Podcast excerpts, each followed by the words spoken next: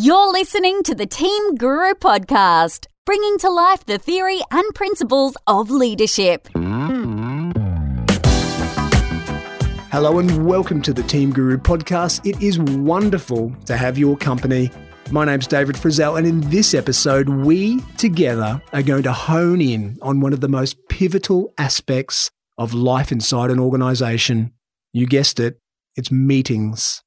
When was the last time you felt bored in a meeting as though it was a waste of your time, wondering why you were even there in the first place, wondering what the purpose was, wondering if someone was going to take charge and give it some structure? I bet. Chances are, and this holds up statistically, chances are the last meeting you went to was like that, and the one before, and probably even worse, the next one you go to.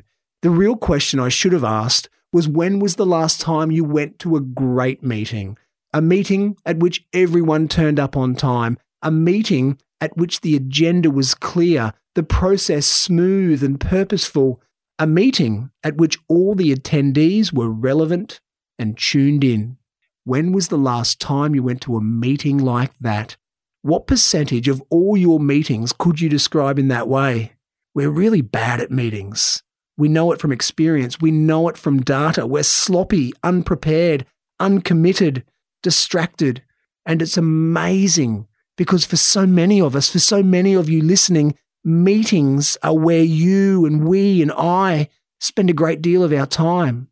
How have we let them get so bad? Why are they so bad? What's it costing us? And most importantly of all, what can we do about it? Donna McGeorge is a speaker and consultant. Plus, she's the author of a brand new book, The 25 Minute Meeting. I invited Donna on the show to answer all my questions and help you fix the meetings in your world. I hope you enjoy my conversation with Donna McGeorge.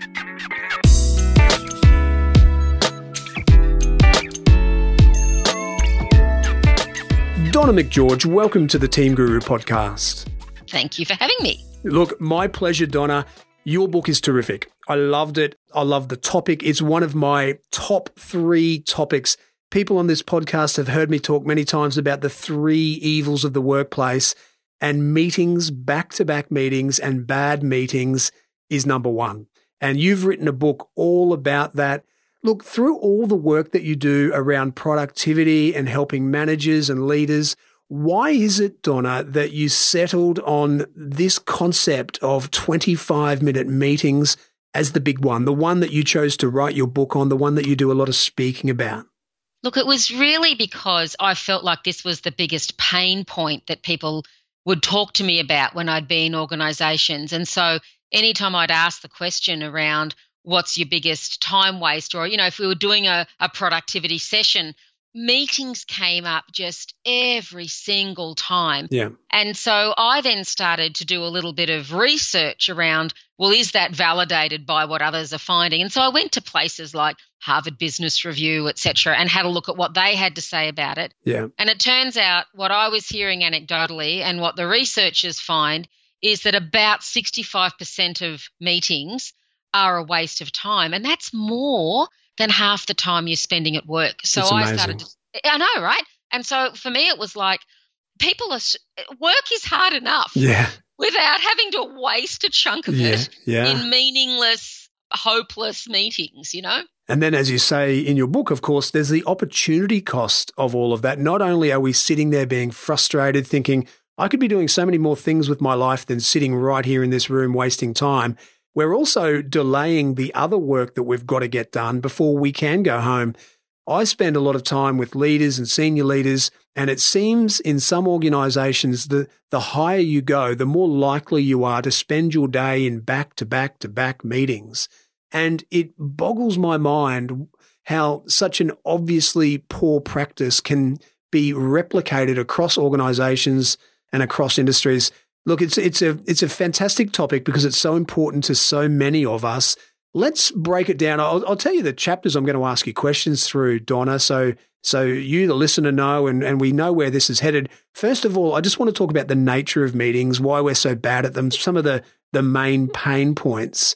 Then I want to talk about what are the benefits of fixing them and And we, you know, we know intuitively the benefits, but you do a really nice job of describing them in your book. So I'll get you to talk through some of those. And then, of course, we're going to finish with the big one. How do we fix meetings? So let's start at the top of all that, Donna. What are bad meetings? What are the characteristics of bad meetings? Why are we so bad at them? you know, I reckon your listeners right now could probably rattle off 10 things right now that they find are bad. Yep. And they're going to be the standard things like they start late, people are not prepared, they're yep. not present in the meeting because they're being distracted by technology, yep. the wrong people are in the meetings, the right people don't show up to meetings, there's no agenda or, or perceived purpose. All of those things are, are pretty standard around what really, um, you know, is bad about it. And why I reckon it happens is because it's the default setting that we're on. Mm. So when it comes to, you know, you and I having to have a conversation together, or you and I needing to get some outcome, the default is let's book a time to have a meeting. Yeah. That's just the default setting. Yeah. And so what I suggest is straight up, before you do anything, before you even read on in my book or, or go any further, is the question you ask yourself is what's the reason that I need to have this interaction with this individual or with this group of people? And could that be done some other way? And so, whilst I'm not an advocate of filling up people's inboxes, sometimes great quality emails can substitute for having to pull six or seven people into a meeting. Or, you know, five or 10 minute phone calls are better than having to have people come into a room together. And so straight up it's it's just because it's the default setting. It's how we think communication and business is done. It's interesting that that idea about the default setting. You answered one of my questions. I was going to ask what are the alternatives? So an alternative to a meeting to having that as the default for getting information or having a conversation is a, a well crafted email or a phone call or an organic conversation in the hallway or at someone's desk. But I'm also interested in why is it our default? What is it about meetings, whacking something on the calendar, sending an invite to someone? What is it about that that draws us to it? Is it the finality of it? Is it because I'm more likely to get your attention with something formal like that? It's locked in your diary and we're robotically in the habit of turning up to meetings, however late, but we are robotically in the habit of just acknowledging the power of meetings that sit in our calendar? You know, I wish it was that amazingly complicated and, and, thought, and thoughtful. But, but frankly, oh, you flatter me. Yeah, it's actually laziness and simplicity. Right. And so the easiest thing to do is to say, you know, you and I need to have a meeting about the Johnson project. Yeah. Yes. Um, and so let's book a meeting about the Johnson project. And you and I both go, yep, that's fine. Yep. But in that moment, we haven't really said what's the outcome of that meeting about the Johnson project. And it could just be simply that I need to get from you the budget for phase three of the project. Yeah. And so an email that says, Can you give me a detailed outline of what you're planning to spend for phase three could be just as powerful as you and I going into a meeting for this nebulous, you know, the topic of the Johnson project. So part of it is just because we're what accustomed to and, and it's easy. And then there's something about, dare I say it, there's something about entitlement around this. So, you know, I feel important if I host a meeting. Mm. I'm entitled to call people into a so, yeah. so first of all, I'm entitled yeah. to call people in. Yeah. And secondly, I'm somewhat entitled to have to attend lots of meetings yeah. because I feel like I need to have my finger in all the pies that are going on in the organization. And so it's this weird blend of default entitlement and a little bit of just laziness mm. around not thinking about other ways of doing things. Look, you've, you've already touched on so many things. I could talk to you for an hour and a half about the things that you've just talked about. You mentioned a little while ago about turning up late. And this is something that boggles my mind. Anywhere that I ever work as a consultant, I always bring this up. And in fact, I, I start by doing it in any, any workshops that I have or leadership programs that I might run, where when we start the day or come back from breaks, I'm really careful to explain to the group, hey, this is a leadership thing. And we said we'd be back at 20 past 10. And here we are at 1023, 1024, 1028, still straggling back into the workshop. Not only is it a waste of four minutes multiplied by the number of people in this room, it's a really bad leadership look. And for that to happen to me so regularly in leadership programs, it's something that I just can't let go. And I feel like by stating the obvious, by stating something that I don't feel there's a really very solid comeback, I feel like I'm the first person that's ever said it to some people as if being called on coming to, to a meeting five minutes late is just something they think they're entitled to do. It, it still baffles me. Look, it baffles me too. And I don't know whether it's because I was just raised by a Navy man. And so yes. for us, punctuality Yes. was always a thing. Yep. Or whether it's because we're consultants. So, you know, the thought of you or I, because same, same, right? So I run workshops. I wouldn't dream of putting myself in a situation where I could I was be late. late. Oh, It just- it, it just would give me heart attacks. enters my head absolutely and so i because i have a similar situation you know you know i talk to people about what does lateness what does it mean in your organization Mm. and they just say oh it's just how how things are done and Yeah. it's interesting because i had a conversation today with another colleague and he has an interesting view of this and he says that for every minute that you're late whatever percentage that is of an of an hour Mm. is it's probably having that same percentage of impact on your results Yeah. so typically people are 10 minutes late for meetings Yeah. or 15 minutes late for meetings. So let's say 15, it's maths are easier. That's 25% of Yeah. that hour, Yeah. right? And so it's possible that just that as a measure could be why you're not getting the great results you might want. And I thought that was a really interesting way of thinking about it. Well, because But logic would tell us that if, if you're willing to be 25% late for a meeting, then that, that's not the only area in your professional life where you're willing to be slack. Correct. Yeah. That's what I think it comes back to. Yeah. And so for me, it feels like a, a keystone habit. Mm. And I, you know, I talk to a lot of organizations that say things like, we need to build trust in the organization. Mm. And, you know, in the moment we start talking about punctuality, they almost dismiss it Yep. as if it's, it's okay to Yeah. be late. That's not what trust is about. And Mm. I actually disagree, you know, respectfully disagree. I think punctuality is a fundamental element of building trust and respect in an organization because it says I respect my time and it says I respect yours and the topic at hand. Do you want team and leadership development programs that actually work? Contact Team Guru today so we can start the conversation.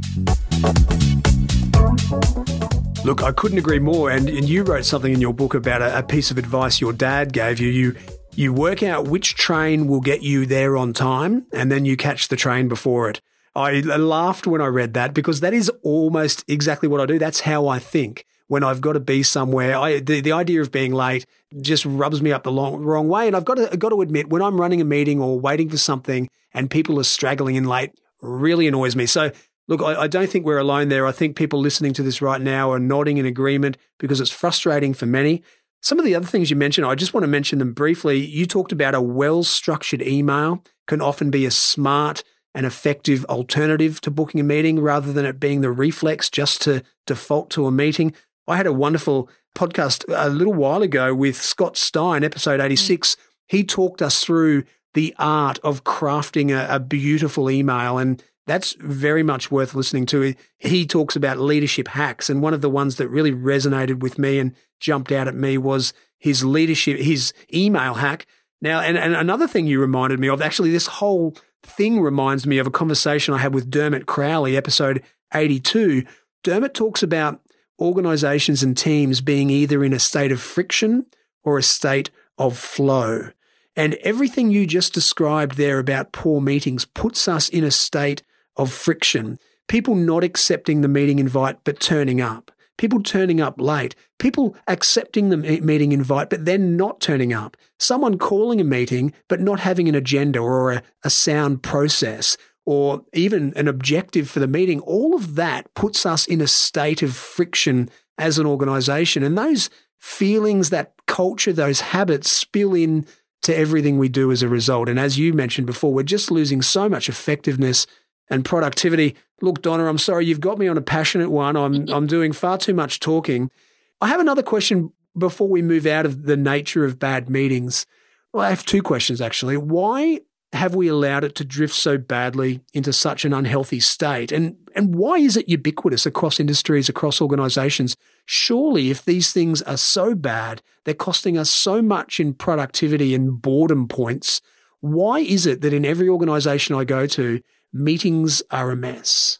Do you know, It's funny you talk about what it costs. So I haven't seen any studies based on Australia, but certainly out of the US, they estimate that for, for most organizations, it's costing them about $35 million a year in lost productivity. Wow. So that's a big chunk of change. That's, yep. that's the first thing just that, that you prompted me of. And look, I just think it's because we, two things. We're so busy that we don't have time to stop and think about a new and different way. Yeah. It's just easy to say, you know what, let's just have a meeting versus to use either Scott Stein or Dermot Crowley's stuff to craft a better email. Hmm. Whilst it may feel like it's a bit more effort up front, we get that the long term is a much greater time saving, right? But in the moment when I'm busy and I've got back to backs and I'm and I am flat out and there's not I don't know one organization where managers aren't being asked to do more with less all the time. And so to you know, eh, the example that I'd use, it's a little bit like me. I'm, I'm, I'm a PowerPoint user. I've used PowerPoint for years despite the fact that I have an Apple Mac and there's this beautiful application called oh, Keynote. Oh, I'm a Keynote keeps, man, Donna. Well, there you go, right? And everyone keeps telling me that, and I should use Keynote. So then I sit down and I think, right, I'm about to do a presentation. I'll do it in Keynote. Yeah.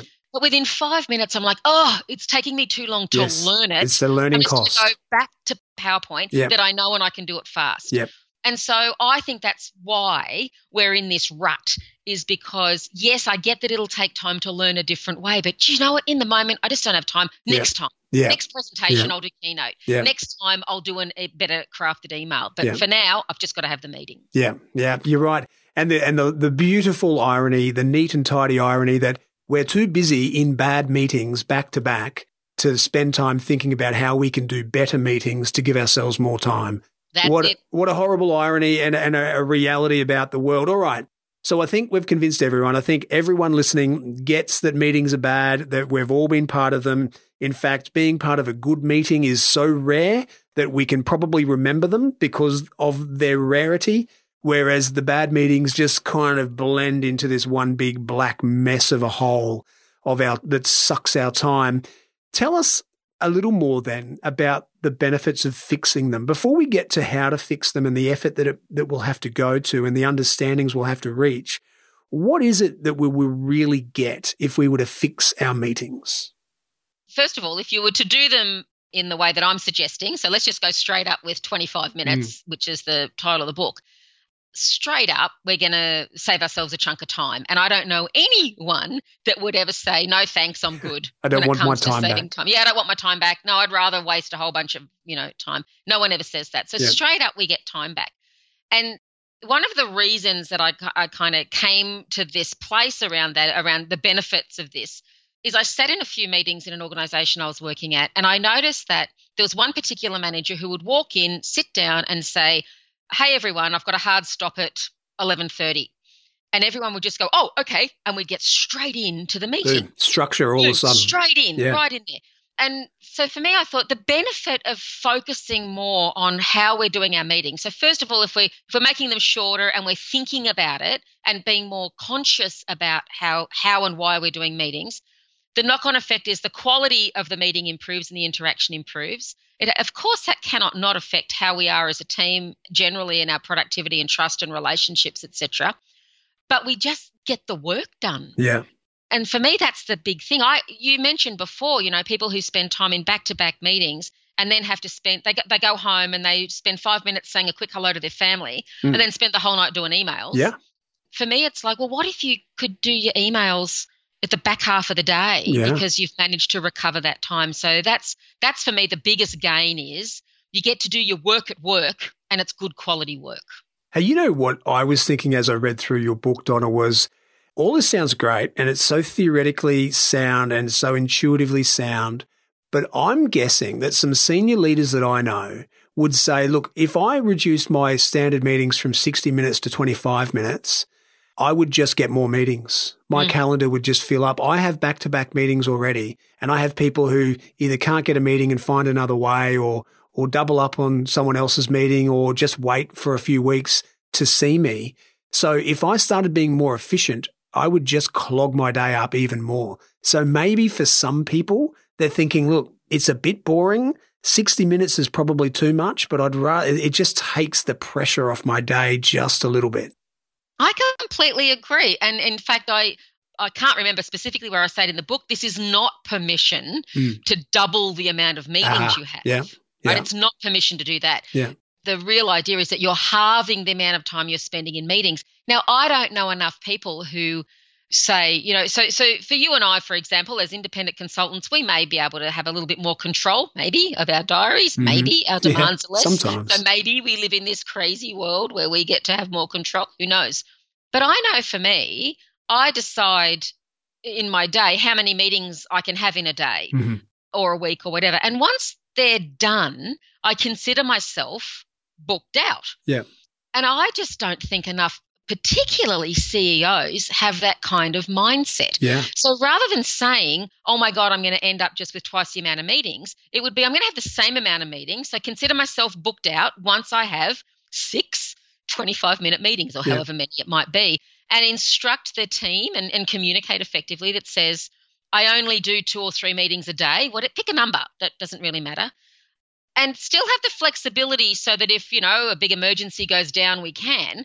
But ultimately, this, I hate using this word because it so takes me back to my Navy dad days. But this is a little bit about discipline. Yeah. You know, you're the person that accepts the meetings or yeah. sets up the meetings. You yeah. get to decide. Yeah, that's right. And and if you use this power for evil, fingers in inverted commas, and end up with back to back 25 minute meetings, well, first of all, at least you'll probably have a five minute gap between them. Yeah, so at least that's you right. Go to the bathroom and get a coffee. but that's not that's not using this methodology well, is what I would say. You make so many good points. Actually, there's something I was going to say earlier. Do you, do you get the impression sometimes with people who kind of swan in uh, late to a meeting because they've been somewhere really important and they just couldn't get out of it. It was such a big discussion. There's kind of a pride in being late. And sometimes in some organizations, I feel that's fed from the top because that pride in being late is kind of, I'm mimicking the CEO or the, or the executive general manager or whoever who, who's often late to meetings themselves and is willing because of their seniority to leave a room full of people waiting like so many things, it's what we see. It's the, the real culture of the organization. It's those unwritten ground rules of the organization that say it's so not only is it okay to be late to a meeting, it's actually pretty cool because it's, it shows how important you are. It shows how like the CEO you are. Do you know, of course, it all starts at the top. There's no mm. question about that.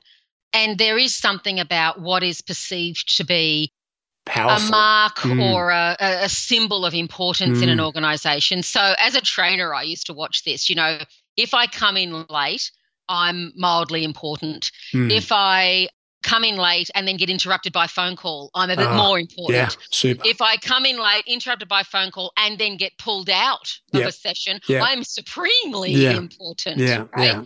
So there's so much of this that is um, led from what are the symbols you know, uh, uh, from a culture perspective yes. that indicate importance. And, you know, I'm too important to show up to your meeting is definitely, you know, a status kind yeah. of thing. Wouldn't it be nice, CEOs and, you know, and, and CFOs and whoever else you might think of as senior, they're very careful about the dollar. They're very careful about spending large amounts of money. Wouldn't it be great to be able to hold a mirror up to them and say, hey, you know, that behavior I've just watched you you do over the last few days where you turn up late, you leave meetings, you realize that people are mimicking that and it's costing you X number of dollars every year. Mm. So, how, how do you like that? How, how are you feeling about your behavior now? Well, and you know whether it's about meetings or anything else mm. that's that's it really isn't it? Yeah. That's what leadership's about. Yeah that's, that's right. you know how are you showing up and how are other people and, and you know i often say to leaders you are being watched so yes, carefully yes. and everything you do is being tracked yes, and recorded and, and mimicked within the organization. Yes. But look we're putting a lot of the blame on senior leaders and that and that is true. It's, it's what we observe. But of course people can choose to mimic that or they can choose to be respectful and courteous and effective and smart and organized and all of those other things that go with running and being on time running good meetings and being on time so let's get to that donna Talk to us about your concept around the 25 minute meeting. Why 25 minutes? What are the benefits of the 25 minute meeting and, and how do we get there?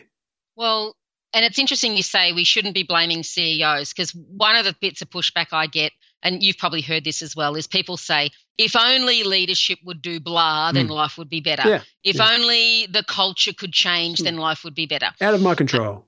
Exactly. And so when I was writing this book, I was thinking, I don't want this to be we have to change the whole culture of an organization to fix meetings. Yeah. I wanted this to be a book about, you know, I'm a manager in an organization. I can pick this up and I can immediately apply this to the meetings that I have some measure of control over. Yeah. And so that's where I pitch this. So if you're waiting for someone very senior to fix this, Yeah. you'll be waiting a really long time. So that's the first thing. Whether it's a half day Energizer session or a comprehensive team and leadership program, Team Guru's unique approach could be just what the doctor ordered for your organisation. It's really interesting you say that. We're not going to try and fix the organisation to fix meetings.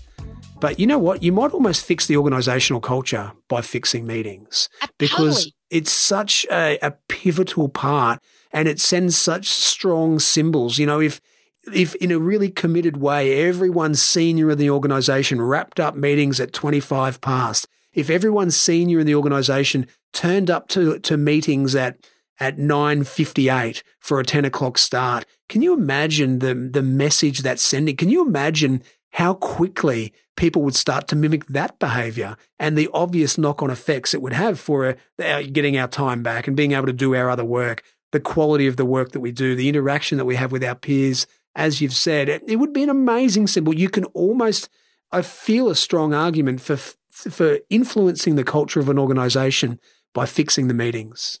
Oh, totally. For me, it's again one of these keystone things Mm. because it's something we do every day. Yeah. It's I always say organizations are complex, Mm. but it's not that hard Yeah. to do things well and make uh, make a change. And you know, turning up on time, being present, you know, being prepared, they're not hard things to do, and yet they have such a profound impact. But look, to answer your question around why 25 minutes, Yeah. so this for me was two things. I started to experiment myself a long time ago on how long did meetings need to be and how long were we actually being effective in a meeting. So first of all, anyone who's thinking, "Oh, I don't think I could, you know, do 25 minute meetings," I put it to you that you probably already are yeah. because you're already you've got people who come late, people who waste a bit of time, people who haven't read the agenda and having to have be reminded of Yeah. stuff, so having to rehash stuff, Yeah. a bit of waffling, someone goes off track. So in a 1-hour meeting, at best you might be getting 25 minutes of quality time. Yep. So if you immediately start to tighten things up, then it's quite easy to do a 25-minute meeting. I love your analogy, by the way, Yep. about Michelangelo's David. He said David was already there in that block of stone. I just had to chip away the bits that weren't him. That's the analogy around the meetings. We're doing 25 minute, minute meetings. It's just that we're wasting so much time at the beginning and at the end. We just need to chip away at that stuff by being organized and all of those other things to get to the 25 minute meeting. Yeah, chip away the bits that aren't useful, chip Yeah. away the bits that aren't David. Mm. Absolutely. And so then I thought I better go and check with the history and research and go and find out what other people think about timings. And so as far back as Frederick Winslow Taylor and his time in motion studies, up to someone like Francesco Cirillo, who did the work on the Pomodoro method around periods of time that we can focus. Yes. There was consistent messages around intense focused periods of time followed by a break. Mhm. And so 25 minutes was the the number that consistently kept getting landed on around we can concentrate, we can focus, we can manage distractions and it's also not a it's a chunk of time that feels doable. Yeah. So there was some something really interesting about that that feels doable. And then of course there was also a bunch of studies around the diminishing returns on productivity on time. So the longer you give someone to do something, they will take that time. Parkinson's um, law. That's it, right? And so the example I use in the book that you might remember was, you know, if if you suddenly find out that you're getting visitors to your house, how quickly can you clean your house? And now we can all do that in 15 minutes flat. Yes. Yeah. But if you set it, you know, how long does it take you to clean your house on a weekend when Yeah. there's no pressure? Two it could take you hours. three, four, two, Yeah. yeah. three hours That's or whatever right. to clean your house. Yeah. So that's why I landed on the number. And and of course, my own personal experience is I haven't run a meeting that's been just what I would call a general meeting. We're not talking about doing a five year strategic plan, right? This is not big stuff. This is mm-hmm. a general meeting. So a sales meeting, a consulting meeting. I've done coaching sessions. And I've tested all of this around 25 minutes and consistently it just seems to work. All right. Tell us how to do it. We've got a few minutes left. Give us the yep. nuggets that our listeners can take away tomorrow and start doing. All right. Things like being setting some ground rules about punctuality. Like mm. if you apply the same punctuality rules that you currently have for one hour meetings to 25 minute meetings, and you're going to lose half your time. Mm. So in the meetings that you control, straight up, we're, we're going to say, A, we're going to do 25 minute meetings and we've got to start them on time. Yeah. And so just so what do you do if people are late? So I just shut the door and we get started. Yeah. Yeah, yeah. Um, I think you have to. And there's a there's a, one manager I talk about in my book who Locks who would lock the door, and it was yeah. a glass had a little glass panel in it. he would lock the door, and there'd be people trying to get in, and he'd say like he'd just tap his watch and say too late. Yeah, and and people quickly learned that because because this is the laziness, right? First of all, I know I can be late. Yeah, I know that if I am not part of the decision making, I can probably complain enough that there'll be another meeting so I get to be part of the decision yeah. making if I yeah. feel entitled to do that. Yeah. And so what he set up was if you're late, you're not let in, and B, whatever decision whoever's in the room makes, makes. And if that's just one or two people, they make the decision and we move on and there's no do overs. Wow. And so there's a bit, again, I come back to the discipline word. I wish I didn't have to, but there it is. So there's that. I think if, if you're a manager listening to this or, or, or a leader listening to this, I'd be saying, first of all, what is the outcome I'm really looking for? And from, from the, really, from the specific meeting itself. Well, well, just from this moment, right? So, yeah. what I need, let's say I need the budget numbers for the Johnson Project Phase Three. That's yeah. what I need. Yeah. Do I need a meeting for that? Is there another way I could get that information? And if the answer is yes, I need the meeting, that's okay. Go ahead and book the meeting and then then be very clear on with the invite rather than saying we're talking about the Johnson meet, uh, Johnson project mm. you say I look I need to talk about budget numbers for phase 3 here's the spreadsheet. Can you please review? And so that in our 25 minute meeting we're just talking about the discussion not having to present rehash death by powerpoint. Yeah. so be really clear on you know why am I what is it that I need? Is the meeting the right thing? That's the next question. Sending out clear purpose by the end of this meeting, what do I hope to have happen is really cool. And then making sure that I have the right people. And so, a couple of questions that simple questions we ask ourselves are at the end of this meeting, what do I hope will have had happen? What, what do I hope is going to happen? And secondly, who are the people who are going to give and or get value mm. from this? Yeah. So who's got the numbers or who needs the numbers? Yeah. You talk in your book about the setup, the show up, and the stepping up which is some really nice structure, and you've you've covered it there. One of the things I really enjoyed hearing you mentioned there the purpose, and that's wonderful. That's about the setup, having having a purpose, but you also talked about the process, and you you delineated between agenda and process. Often people blame the agenda when we don't get the outcome from a meeting that we want. But in your mind, it's not always the fault of the agenda. Sometimes it just comes down to the process. Tell us what a process is in a meeting and why it's so important. Sure. You know, I completely agree with my own words. And what I agree with me. Yeah, I agree with me. um, we blame the agenda, but mm. actually, it's not the agenda. You're right. It's because we didn't have a clear process. Mm. And so this comes down to what a lot of people, you know, a lot of leaders don't think of this as their day job. Hmm. They don't think of how I facilitate yes. a meeting. They don't see it as a as a facilitation thing, do they? And they don't see it as a skill that they hmm. need. Yes. And it totally is. Yeah. So it's as simple as, you know, the most common process people use in meetings is brainstorming. So we come in and we say something like, you know, phase three of the Johnson project, what are some of the budget issues we need to think about? And then the extroverts or the people yeah. who have the most passion for the project are the yeah. ones who are going to speak up. Yeah. And they'll run the they'll run the meeting and it's their stuff. And that's lazy process. And it is lazy process. But if we think about right, so what is it I'm wanting to have happen? So there's a bit of pre-work that can be done with that. So here's the information I need you to bring. And then we think I'm going to spend I don't know, I'm going to give everyone a minute to just get us up to speed on their version of what's happening in the Johnson project to continue the example. And then from that, we're going to say what are then the key issues that we need to focus on. So we'll vote on that. So, right there, I've done a process of individual contribution. Mm. Then we've done a voting process on what are the key issues. And then we'll have a we can have an open brainstorm discussion about what are the next steps. and then someone captures that. So things that processes that people don't think about are you know, what if we did post it notes instead? If we've got a large contingent of introverts in the room, right. they sometimes like to process their thinking first. So, of course, sending them out the questions in advance is going to help. And then in the moment, rather than just do a verbal brainstorm, where the extroverts a, win, absolutely every single time, we do a written brainstorm, and then we use that to cluster and share and look for patterns, and and that just that's process. Thinking about if I've got an agenda item that says we need to understand the budget restraints, the process is how do we figure out that? How do we answer that question?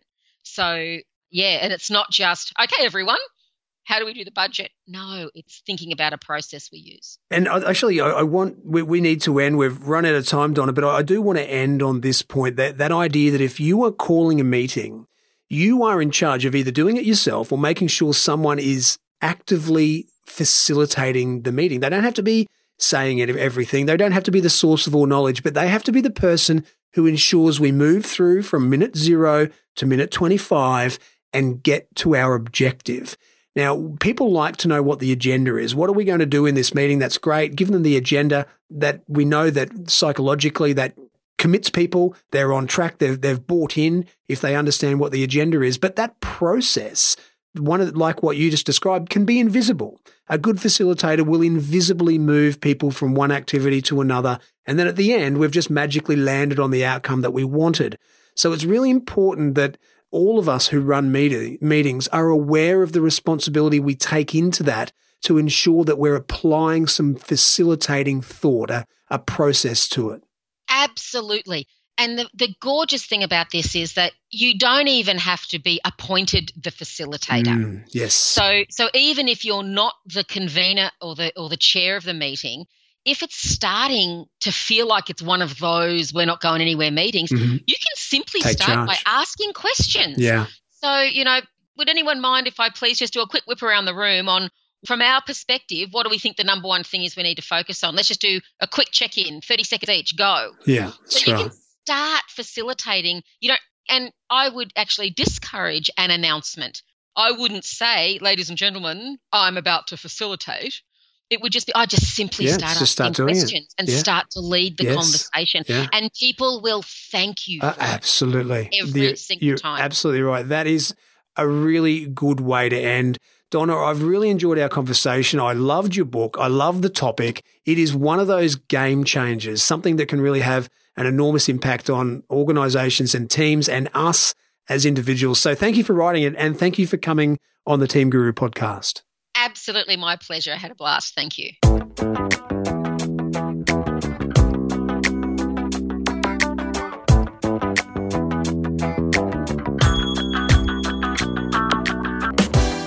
And that was Donna McGeorge. I love the topic and I loved our chat. She's good and her message makes a lot of sense. It's impossible to ignore. There is just so much room for improvement in the way meetings are done in just about every organisation I've ever worked in.